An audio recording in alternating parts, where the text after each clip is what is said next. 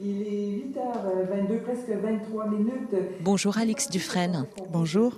Vous présentez à Avignon, dans le cadre du festival OFF, la pièce Hidden Paradise, qui veut dire paradis caché. Exact. Alors, d'où est partie cette pièce ?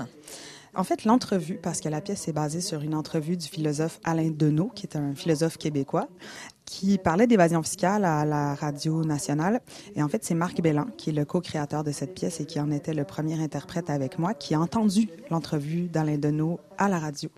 Et il est rentré à la maison, il m'a dit, il faut absolument qu'on fasse quelque chose avec ça.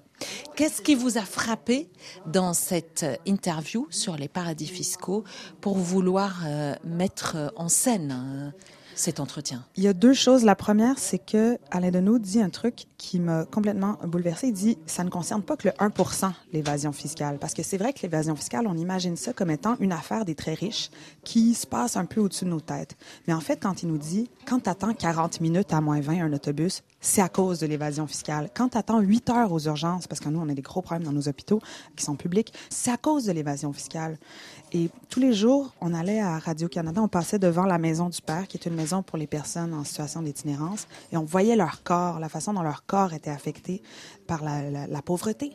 Et ils sont les premiers à vivre les contre-coups de l'évasion fiscale, et donc on s'est dit, c'est physique, l'évasion fiscale. Les entreprises ne contribuent qu'à hauteur de 10% à l'assiette fiscale. Donc on se retrouve dans une situation où les entreprises, les détenteurs de fortune arrivent de plus en plus à dissimuler des fonds par milliards dans les paradis fiscaux. Et c'est un spectacle physique que vous nous proposez, Alix Dufresne. Alors tout d'abord, on entend cet entretien, donc diffusé à la radio, et puis cet entretien va passer en boucle tout le long de la pièce, mais revu chaque fois différemment. Alors, première répétition, vous le dites d'une manière accélérée, un peu comme si ces mots étaient vains.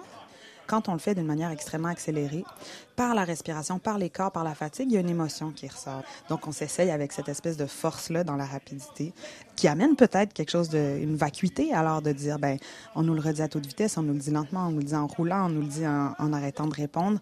Quand est-ce qu'on va faire quelque chose avec ça? On travaille sur l'épuisement aussi du philosophe. On travaille sur le fait que, ben, cette entrevue, elle date de 2015. On est en 2022. Elle est encore tristement d'actualité. Et donc, c'est de se dire, ben, est-ce que les philosophes peuvent être fatigués aussi? Est-ce que les sonneurs d'alarme peuvent baisser les bras? Donc, quand Frédéric est au sol, ne répond plus, il y a un peu de cet épuisement-là aussi. Et à la fin, le corps de l'acteur tombe. Vous dites les paroles comme des robots et finalement, c'est un peu comme s'il n'y avait plus d'énergie à l'intérieur de ces corps.